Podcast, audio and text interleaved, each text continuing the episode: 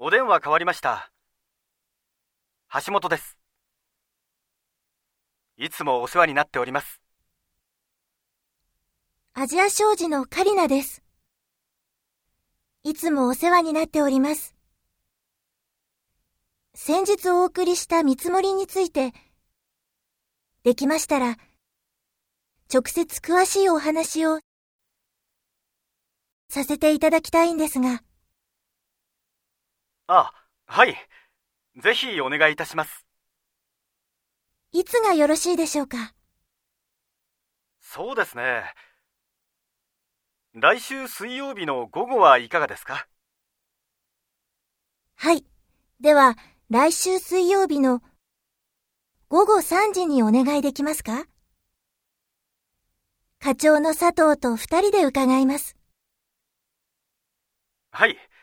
じゃあ13日水曜日。午後3時にお待ちしています。はい。よろしくお願いいたします。